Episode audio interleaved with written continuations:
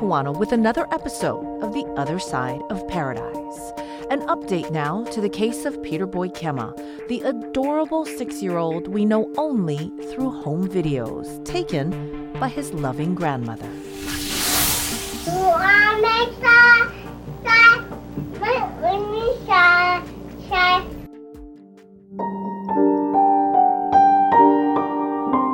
She can be heard prompting the Hilo boy to sing and say aloha into the camera. Peter Boy had been abused almost since birth in 1991 when doctors found fractures at just weeks old, injuries from his father. The state took him and his siblings away from the parents, and for years, their grandparents gave them a wonderful home where they thrived. But in 1995, the state sent them back to their abusive parents. It was a death sentence for the boy, and now his sisters and brother are suing for what they endured and what they witnessed as children. Smacks, sticks, belt, um, get slammed on the ground, thrown in the wall. Alan Nicole is Peter Boy's older brother. Did he abuse all the kids equally? Was it the same punishment? No, I mean, Peter Boy got the most of it, unfortunately. Why? I couldn't tell you why. It was just the way it was. After Peter Boy was reported missing, the other children were taken away from the parents for good. Bumper stickers, flyers were plastered all over Hilo. For 17 years, the case stalled, even though the parents were the only suspects. It wasn't until 2016 that police and prosecutors were able to permanently separate Jaylin Kema from her husband. I was there asking her about her missing son as officers put her in a patrol car. Jaylin, what happened to your son? Jaylin, will you tell police what happened to your son? Where is Peter Boy, Jaylin?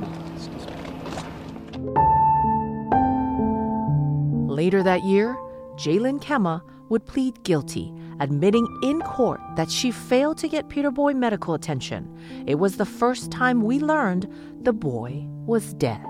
A wound caused by his father became infected. The flesh on his arm rotted for weeks, and he suffered. His father punished the siblings when they asked about him. The children were there and they watched it happen and couldn't do anything about it. They knew it was wrong. They knew this kid was being mistreated. They didn't understand why, and they were helpless. And the state failed them. Attorney Randall Rosenberg represents Peter Boy's brother and two sisters who filed a civil claim in 2018 alleging negligence by the State Department of Human Services, the agency over child welfare services. State's attorneys tried and failed to get that claim thrown out, saying the statute of limitations expired because Peter Boy died in 1997. We've received a preliminary ruling uh, from the court, from the trial judge, who has indicated that uh, the complaint against the state of Hawaii and the parents was timely filed. So there's no statute limitations defense. The state wishes to appeal that ruling and uh, that's part of the process. We understand that. And so we now have to wait until the Supreme Court or the Intermediate Court of Appeals addresses uh, their concerns. What were they trying to say? What was their argument that they're sticking with and appealing on? So the state of Hawaii feels that 19 and a half years to file the complaint uh, against the state was too long. Uh, we explained that it wasn't uh, our client's fault that the information which would have allowed them to file a complaint did not exist until the confession uh, of the parents as to what happened to Peter Boy. Uh, the state is uh, being conservative and trying to say that there was enough information uh, for them to have filed earlier, but the court agreed with us that there was not. That's a big win I, because they're, they're trying to say you needed to file this two years after Peter went missing. Correct. That's certainly their main argument. That's ridiculous. We we didn't know he was dead. People were still out looking for him two years after.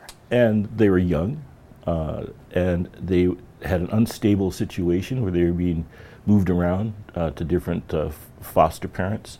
There was just no way that this could have been done. Uh, and, and, everybody knows that. What's the state's liability here? Is, is, it because they returned Peter Boy or they just didn't check on him properly? So they had returned Peter Boy uh, in 1995. Uh, the court had closed the protective proceeding. In January of 1997, uh, one of the social workers testified recently that she got a call from the grandparents. The grandparents said Peter Boy has injuries to his arm. He was bandaged and he had a black eye. The parents came in to make the grandparents came in to make that complaint in January of 97 and she testified that she called her supervisor in Hilo who was in charge of that case and was told to just log it in uh, as an event into the computer system and she said she did so. Uh, that report disappeared. It has not been found to date. It does not currently exist as far as we know because the grandparents also talked to the police. So we have both uh, the social worker's testimony backed up by the police report, which was made contemporaneously, that that's what was going on and that the grandparents made the report. So there is no doubt that this happened. What happened to the report after it got to DHS, nobody knows. Three months after that report of abuse, another outcry was made. Peter Boy's cousin told his therapist that Peter Boy was being abused by his father. The therapist reported it to DHS. That was April of 1997. His father had broken his arm and he was being forced to eat dog feces. That report sat for two months in DHS before it was assigned to an investigator. The investigator went out in June looking for Peter Boy. Nobody saw him after that. The main claim against the state is that they had two chances to save Peter Boy, and they completely blew it. And they know that. They did an in house investigation. They agreed that the April 4th matter should have been assigned right away, but that it wasn't because they were busy and because they didn't think that the report was credible that there was not a prior history of abuse to Peter Boy that would make them think that there was a problem. And that is absolutely ridiculous. And the records themselves show that that's a lie. Why is DHS fighting this then? When, when you say it like that, how can they possibly keep fighting this and appealing? The state deals with public funds and they're accountable to the public. Uh, there's an argument to be made that this is going to be a multi seven figure settlement if it ever gets to the point of settlement. An argument can be made that they should avail themselves of any defense that they have before they pay the taxpayers' money. And we understand that argument. I can tell you that the former director of DHS, uh, who just left uh, last year, very much wanted to settle. But apparently he was in uh, disagreement with the folks who controlled the purse strings. He's talking about lawmakers. Some in the legislature discouraged quick settlement despite all the overwhelming evidence. I believe that they're taking a position that makes sense in certain circumstances if I was the decision maker on the other side, and this is the analysis we always go through when we represent one side, we try and look at it from the other point of view, I would settle it because the risk uh, of them losing on this issue, just for self interest, uh, it's going to change obviously what it's going to take to resolve the case once we have this ruling affirmed by the appellate court. It's taken so long. These kids have been through so much already. They're very special kids. When you mean special, what does that mean? So, I think that we would expect that people who went through this kind of abuse uh, would be uh, difficult uh, and angry all the time, but that's not who these kids are. Yeah, you get emotional every time you talk about it. Why, Randy? Why does this one hit you right there? I've got kids too, and it's hard to imagine what they've gone through. I struggle with it, and I struggle with the delays people always say the money doesn't make up for what happens. What does it bring to these families? I think that the first thing is, uh, and it's maybe it's a cliche, but it's accountability. It's the acknowledgement publicly that a serious mistake was made. And sometimes the only way you can get accountability uh, is for them to have to pay money because that's the only time they care. is if they're forced to pay money for something. That's what it takes.